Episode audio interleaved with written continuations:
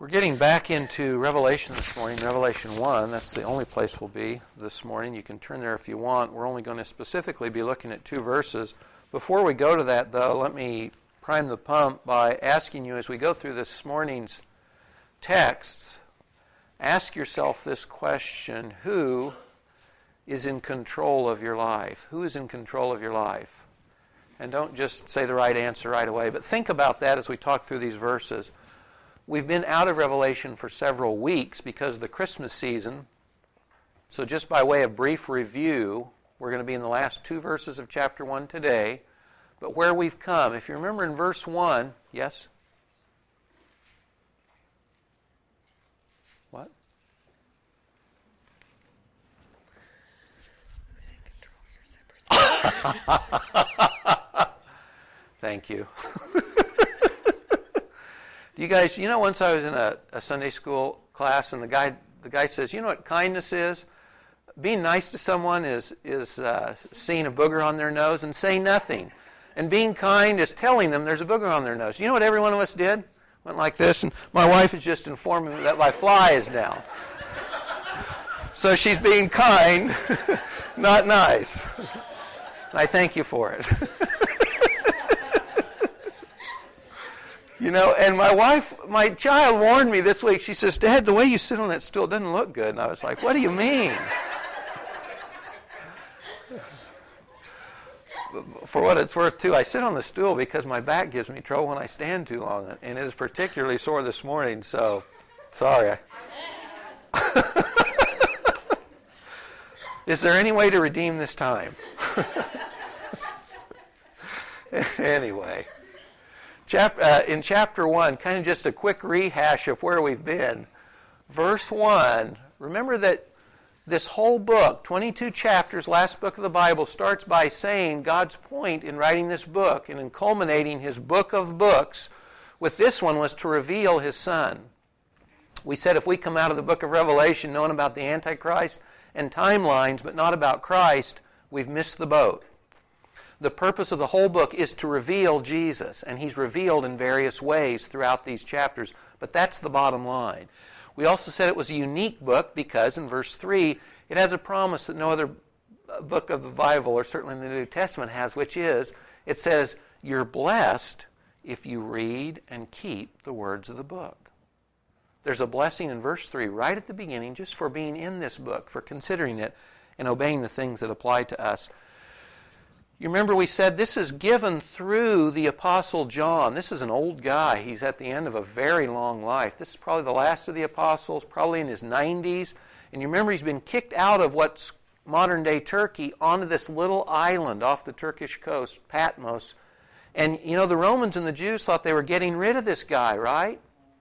But in fact, it was in this isolation, this prison camp that God gives in this revelation which far outlives the verbal ministry he had on the mainland. So what was meant for evil turned out for good.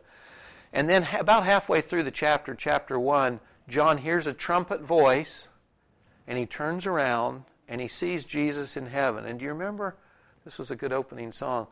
He sees Jesus high and lifted up. He sees Jesus shining like the sun. He can barely stand to look at him. And it says his hair and his, his beard are like white wool or snow, and his eyes are like flames of fire. His skin glows like bronze that's in a furnace. Everything about him says glory and, in a sense, judgment. It's a fearful, fearful vision, glorious vision, and John falls down. We're going to pick up at verse 17 this morning. We've covered verses 17 and 18, but that'll be our introduction into the last two verses for this morning. John says, When I saw him, when I saw this vision of Jesus in glory, I fell at his feet like a dead man. And he placed his right hand on me, saying, Don't be afraid. I am the first and the last and the living one. And I was dead, and behold, I am alive forevermore, and I have the key of death and Hades. And you remember we said the keys represent power and authority. I have control, I have power over death and hell. Verse 19 Therefore, write the things which you have seen and the things which are, and the things which will take place after these things. As for the mystery of the seven stars which you saw in my right hand and the seven golden lampstands, The seven stars are the angels of the seven churches, and the seven lampstands are the seven churches. At verse 19, if you're going to have a breakdown of the book of Revelation, verse 19 is it. Jesus tells John to write down in three different ways. He says, Write down the things you have seen, past tense. That's chapter 1, most of chapter 1. He says, Write down the things which are, present tense. That'll be chapters 2 and 3.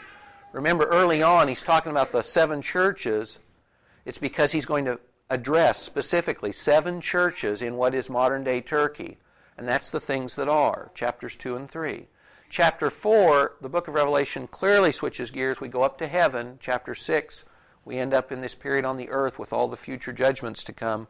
And that's the future. So the things which have been, past tense, the things which are, present tense, and the things which will take place after these things, future tense.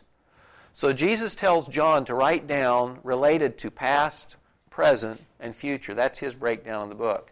If you study through Revelation, you can certainly give a more defined outline than this, but this is the one God chooses to give.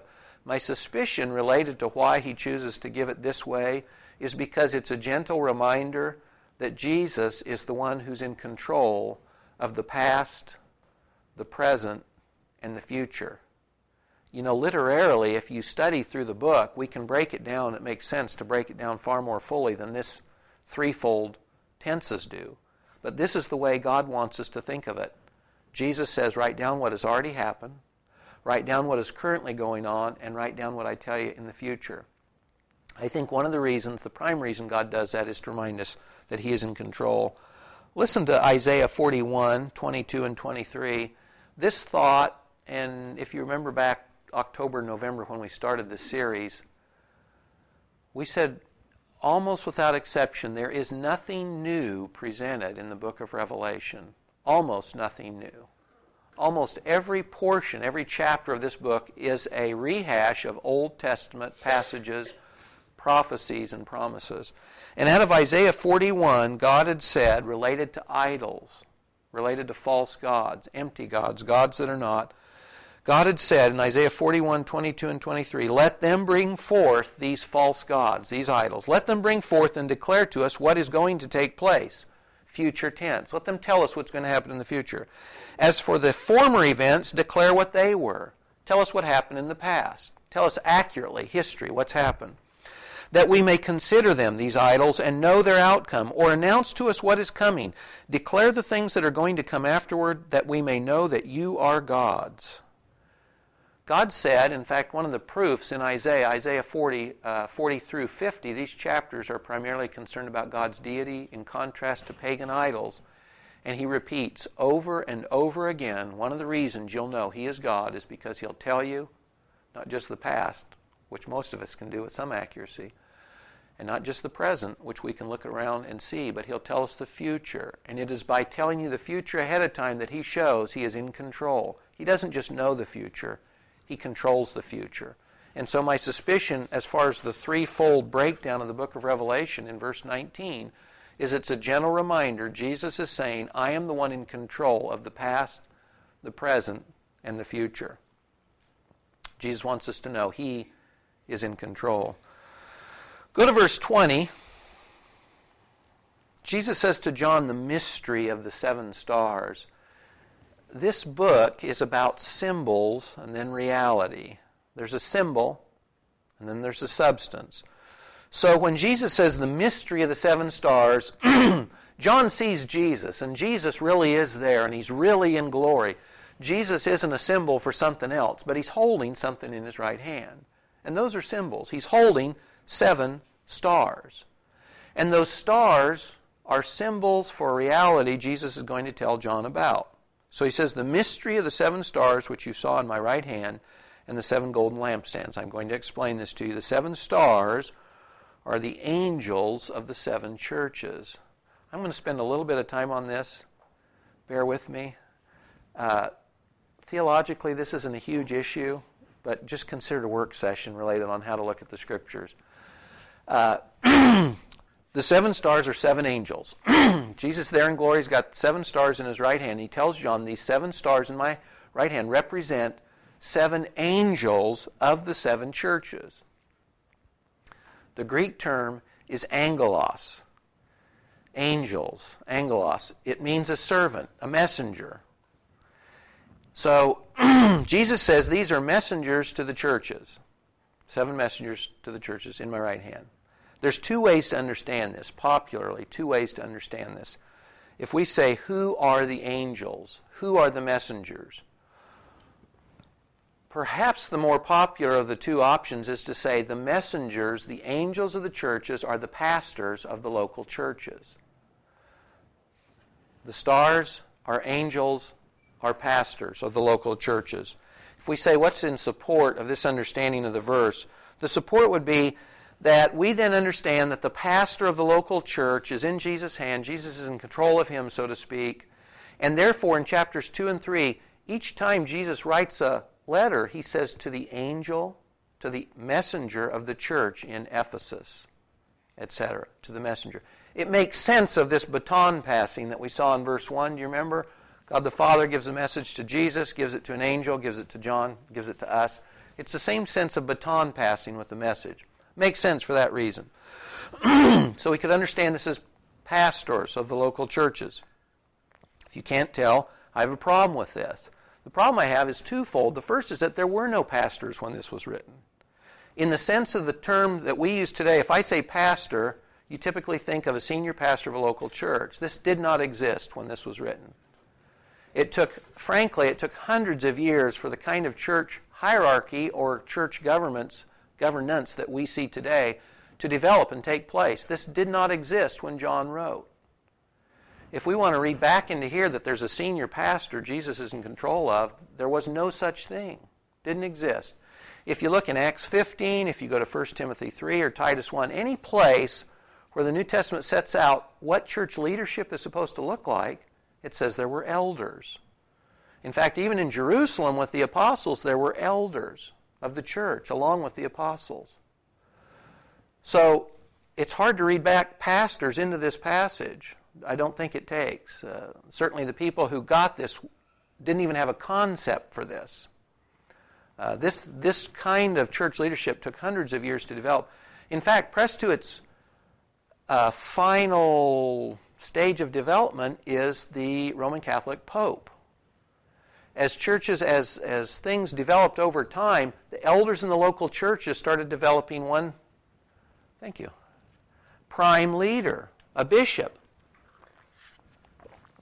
And the local churches banded together and they appointed a bishop over them. And because Rome was one of the key churches, the bishop of Rome became quite important. And as time went over, the other, do you guys know your history? Any of this? Does this sound familiar? The other key city, Constantinople. Why do we have an Eastern Orthodox Church and Roman Catholic Church? Because two bishops both said, I'm the key man. So you got, and this is from that time on, this is probably from the three or four hundreds on, you got a division in the church that existed, and it was over who's the top dog. Rome says I am, Constantinople says I am, we don't give, and so there was a separation that long ago. But it was the logical conclusion of, the, of, of not following, I would argue, the scripture elders in every city. That's the New Testament norm. So I don't think we can read these as pastors of local churches. It just doesn't wash. The other reason I think it doesn't wash is because it's, it's identifying a symbol by another symbol. Jesus isn't telling us, when we see the stars, he wants to tell us what does that star mean? Uh, not a star is a symbol, and here's a symbol, and here's the meaning. A star is an angel, is a pastor. It doesn't make sense with the rest of the passage. So I don't think it's a pastor. I think it is the second option. It's an angel. It's a spiritual being, an angel. If we understand that the stars in his hand are spiritual angels, the same use of the term used throughout most of this book, it makes sense with the rest of the book. Remember in verse 1, an angel is going to be part of this baton passing to get the message to John. This makes sense. It, and it's, it identifies a symbol with a reality, a star with an angel, a literal angel. It makes sense. The thing that doesn't answer for us, or doesn't answer very well, is what does that look like? if the stars are angels, and each of these church has an angel, in what way or in what capacity, excuse me, did the angel interact with the church to communicate the truth of the letter Jesus was writing to each one? And then I shake my head and I say, I don't know. I don't know. The reason I, I go to some length to talk about this is this is an example, this passage is an example of if I come to Scripture and I've already got an idea of the way things are supposed to be, you know what I do? I read my understanding into the text. I don't let the text tell me what God wants me to hear. I tell the text what it's supposed to say. And when you come to any passage of Scripture, far better to say, these are the options, and frankly, there's more than a couple verses or passages like this for me. These are the options, and none of them really satisfies me. I don't see that. I say maybe one looks a little better than the other, but I don't. I'm not 100%. Far better to say that than to say I believe X, therefore I read the passage and it agrees with me whether it does or not. And literally, if you read commentaries or if you read writing on just about any controversial passage, you'll know that people can make a text say the exact opposite of what it's clearly intended to convey. And they do it because they come to the passage and they say, I believe X, and this passage must support my belief. That's not what we want to do. If we are going to humbly come to God and read His Word, we ought to be coming humbly enough to say, Lord, what are you saying? And in fact, at the end of every one of these letters to the churches, it says, let him who has ears to hear, hear. You know, if we're humble and if we're saying to the Lord, like Samuel does, Speak, Lord, your servant is listening, I'm not coming loaded with all my ideas or opinions about what you're supposed to mean or say here. God will help us here, and He'll give us understanding. But when we come in with our opinion of the way it's supposed to be, we end up dictating to God what He should have said and didn't. We twist His words. We don't want to do that. So, in the end, this isn't a huge theological issue, but it's one passage that's an example that should remind us let the Scripture speak for itself, let God say what, it, what He means, and if it's still a little obscure, live with it. That's the way it is. Live with it. Don't reinterpret it. So, He's got in that vision those seven stars are seven angels, seven messengers, and they're in His hand. They're in His hand. If I told you today I've got something in my hand, you know that it's, it's in my possession and it's under my control, right? And that's the thought here, too. Jesus says in this vision, the messengers to the churches are in his right hand. That means they belong to me, and I am in control of them. These messengers do what I want, they're in my hand. I am in control. We saw in the breakdown of the book, past, present, and future, and we see by the stars in the hand, Jesus said twice, I, Jesus, God, through his Son, I am in control. He goes to the seven lampstands, and you remember in the vision, Jesus, this glorious appearance of Jesus, he's not only got these stars in his hand, but the place he's standing in is seven golden lampstands. We said maybe they're in a circle, maybe they're in a square. It doesn't tell us. But he's standing in the middle of a collection of seven golden lamps. And these stand for something. These are a sign for something. And he tells us there in verse 20, excuse me, the seven lampstands are the seven churches. You remember before, too, a lot of this is rehashed, but he is going to write these letters to seven literal churches in Turkey. We said also, though, these churches probably stand for the church through the ages and for any church at any time. So while they're very specific on one hand, they're also very general. When we see Jesus standing in the middle of these lampstands, which he says are the churches, we should understand this isn't just the seven churches in Turkey at this time. Remember, there were far more churches than this. And there were churches in far more area when this was written than just the portion of the Turkey in Asia Minor. They were all around the Roman Empire at that time.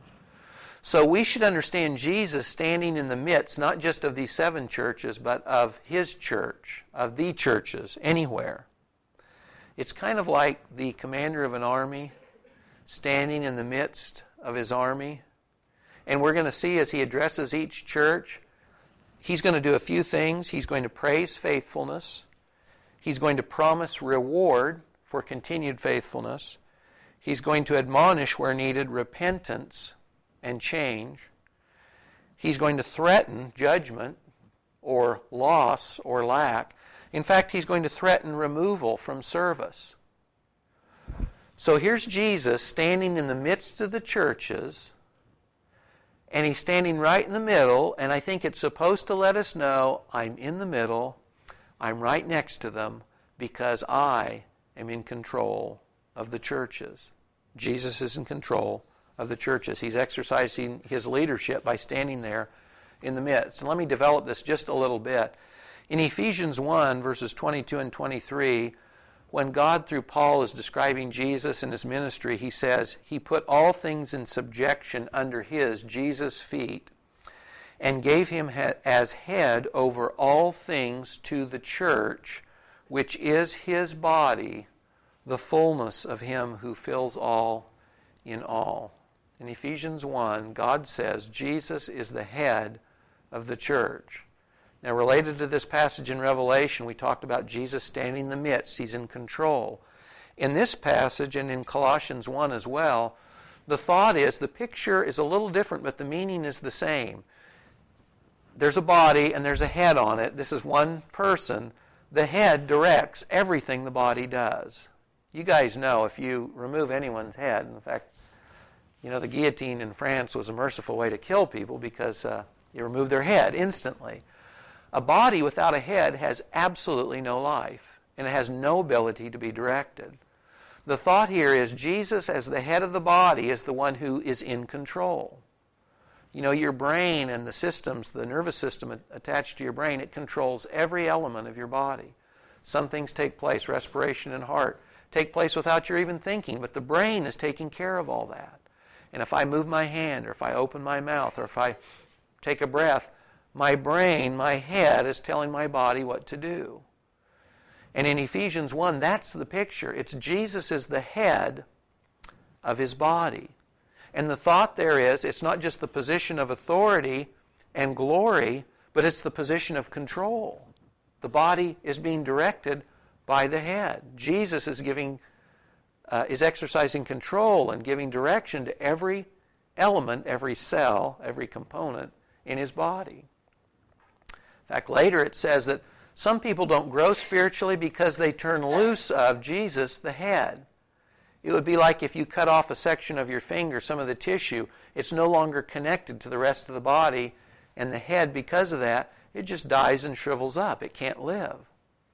And that all of us, if we're going to grow into mature Christians, it's only as we maintain that contact with Jesus the head. That's the thought. Ephesians 5, when it's describing the relationship in marriage and saying the, the husband is the head of the wife, it, it trades on the thought that Jesus is the head of the church. It trades on that same relationship or that same understanding. Colossians 1 and 2 say the same thing that Jesus is head of his body, the church. He is in control, he's exercising control. The body does its part when it's listening to the head. It's the only way we can get appropriate direction. So we've got the breakdown of the book says God's in control of past, present, and future. We've got the messengers of the churches in Jesus' right hand. Jesus is in control of the messengers. And we've got Jesus standing in the midst of the churches themselves. Jesus is in control of the churches. I think God wants us to know as we study through these passages and the rest of the book, He's saying, in whatever way you slice it, God, in the person of His Son, is in control. He's in control.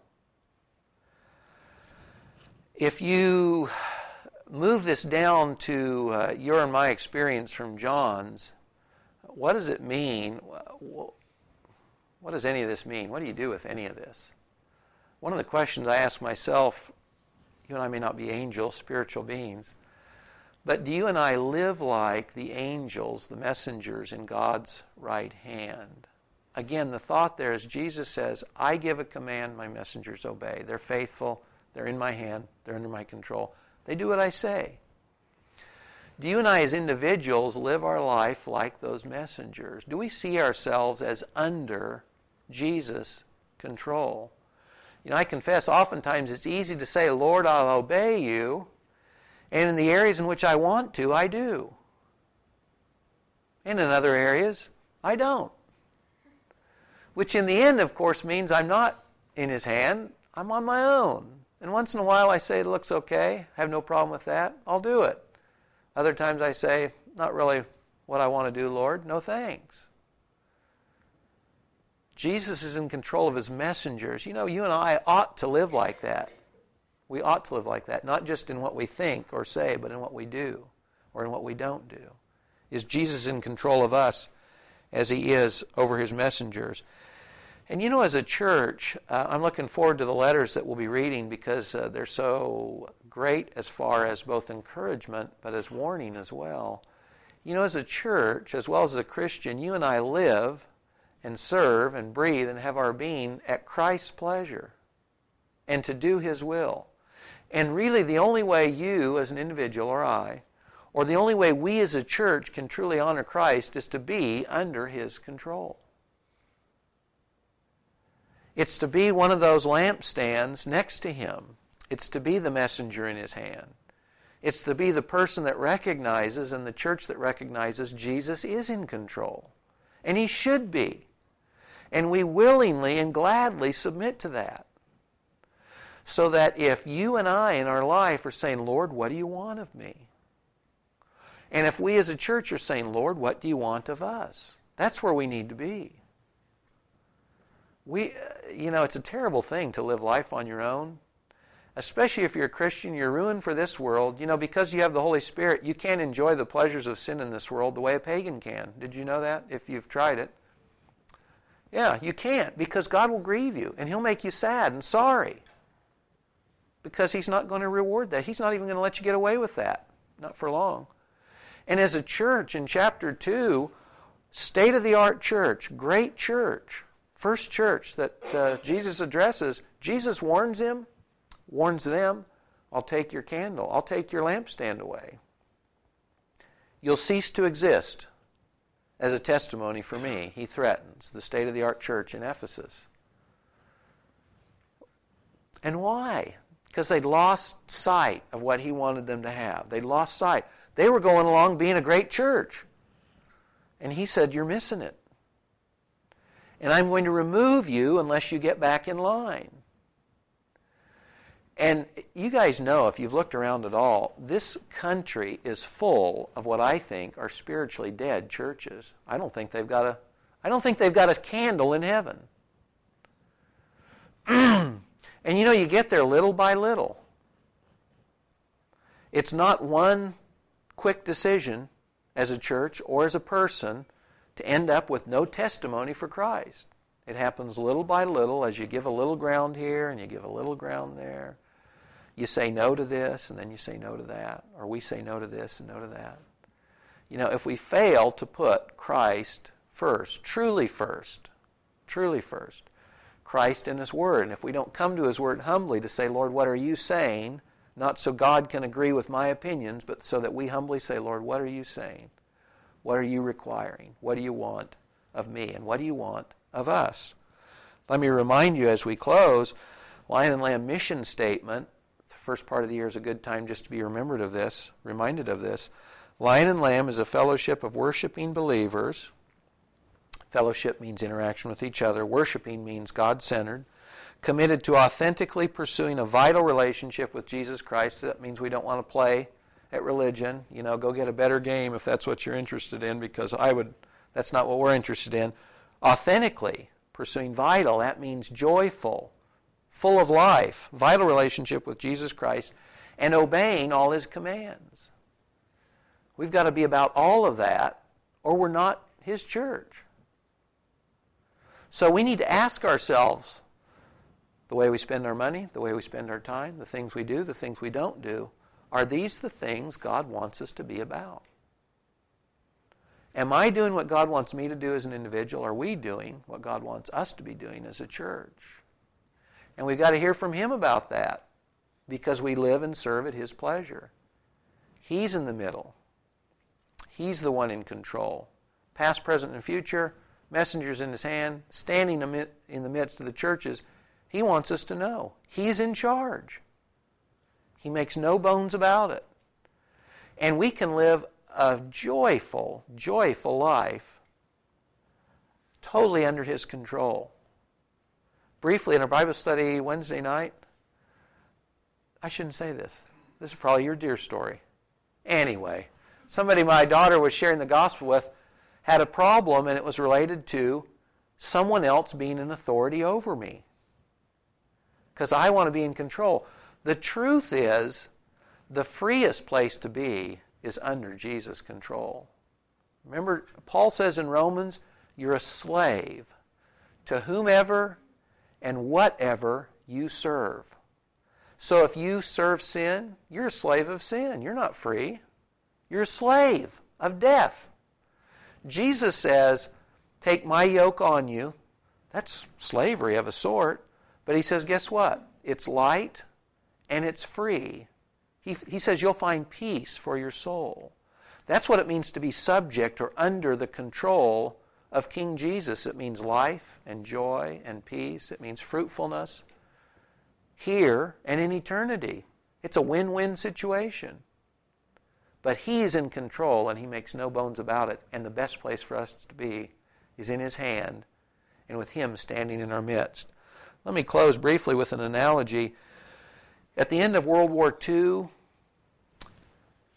the Allies were getting ready to reinvade Europe. And if you remember, they had just been kicked out badly. They had just made this miraculous uh, escape at Dunkirk, in which they'd salvaged many of their troops and arms. But Germany had just kicked their rear in northwest Europe, in France and Belgium. So, D Day, the Allies are getting ready over months and months of preparation to reinvade, to take back, back that ground they had lost.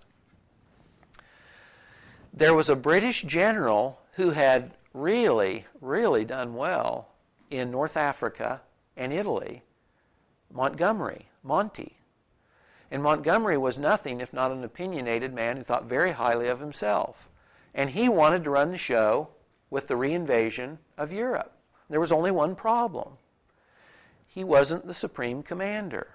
Do you know who was? Eisenhower.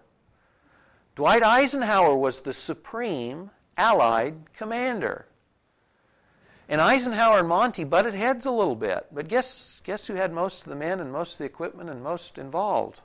The U.S. And so Churchill and Britain told Monty, you're, you're not the head. You're not. Eisenhower is. And so even though it wasn't perfect, it was because there was one supreme Allied commander who gave control and who oversaw everything, and frankly, in this case, took guys' advice like Montgomery's and others and redeveloped the plan. But in the end, Eisenhower was in charge, and everyone knew it.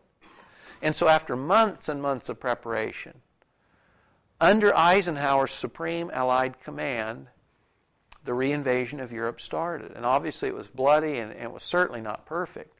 But it was the beginning of the Allies retaking and defeating Germany. And it happened because one vain guy was willing to say, I'm not in charge.